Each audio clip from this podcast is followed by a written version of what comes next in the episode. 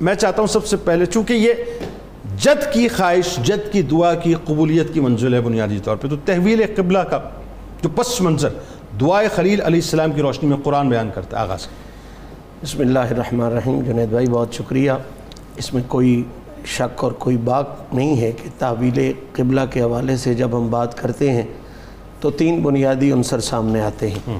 سب سے پہلے دعائے خلیل پھر مرضی سرکار دو عالم صلی اللہ تعالیٰ علیہ وسلم اور پھر اتباع علماء مصطفیٰ۔ یہ تین چیزیں ملیں تو یہ پوری جو داستان ہے وہ مکمل ہوتی ہے۔ ابراہیم علیہ السلام کی ذات کے حوالے سے قرآن مجید فرقان حمید نے یہ بات بہت وضاحت کے ساتھ کی ہے کہ ابراہیم علیہ السلام اس لیول کے تھے اور یہ مقام اور یہ سٹیٹس ان کا انبیاء میں تھا۔ وَإِذِ ابراہیم ربو بکلمات فَأَتَمَّهُن کہ اللہ فرماتا ہے ہم نے بہت سے طریقوں سے ان کا امتحان لیا لیکن انہوں نے کمال کامیابی حاصل کی اور پھر ہوا کیا کہا انی جائلو کا لناس امامہ پھر اس کامیابی کے بدلے میں رب کہتا ہے میں نے ابراہیم کو پوری انسانیت کا امام بنا اللہ اکبر سبحان اللہ سبحان اور یہ سلسلہ پھر چل رہا ہے چلتا رہے گا اور یقیناً یہ قائم و دائم ہے۔ اس امامت پر پھر مہر جو ہے وہ نبی کریم صلی اللہ علیہ وسلم سے لگوا دی۔ اب وہ امامت جاری و ساری ہے۔ ابراہیم علیہ السلام کے ذمے اللہ تعالیٰ نے یہ لگایا کہ میرا جو پہلا گھر ہے زمین پر ہاں۔ یہ میں ناظرین کو عرض کر دوں کہ کعبہ پہلی دفعہ ابراہیم علیہ السلام نے نہیں بنایا۔ کعبہ جو ہے یہ سب سے پہلا گھر ہے ہاں۔ زمین پر خدا کا جو بنا ہے۔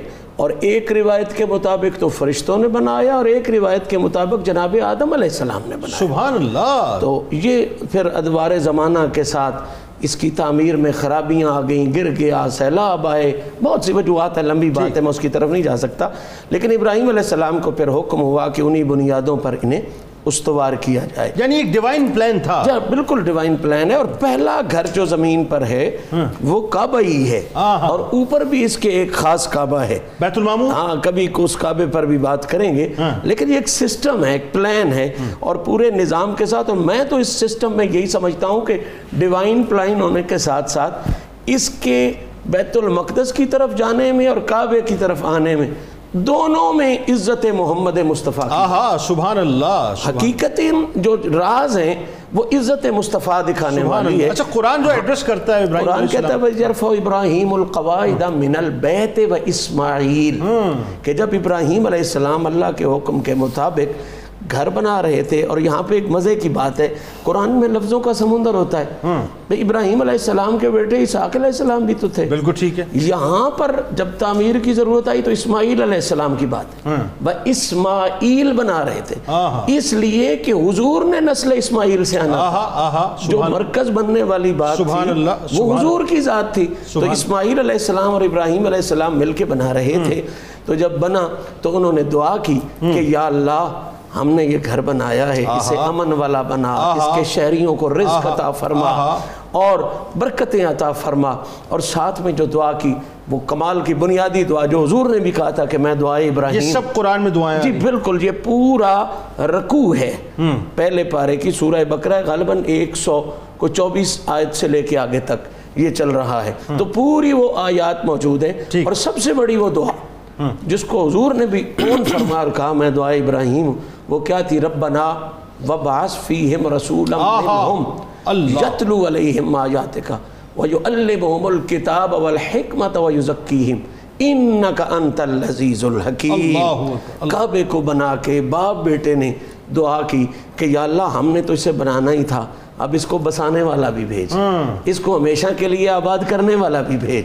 اور اس کی عزتوں کو بام عروج تک پہنچانے والا بھی سبحان اللہ۔ تو گویا یہ دعا حقیقت میں وہ خوبصورت اشارہ تھا کہ یہ کعبہ تعمیر اس کی ہم نے کر دی ہے لیکن اس کو بسانے والا جو ہے وہ ابھی بعد میں آنے والا اللہ اکبر۔ وہ تشریف لائے گا اور یہ جو پتھر کا مکان ہے یہ کائنات کا قبلہ بن جائے۔ اللہ اکبر۔ یہ دعا ہی بتا گئی ہے وباس فیہم کہ مکان بنانا ہمارا کام ہے۔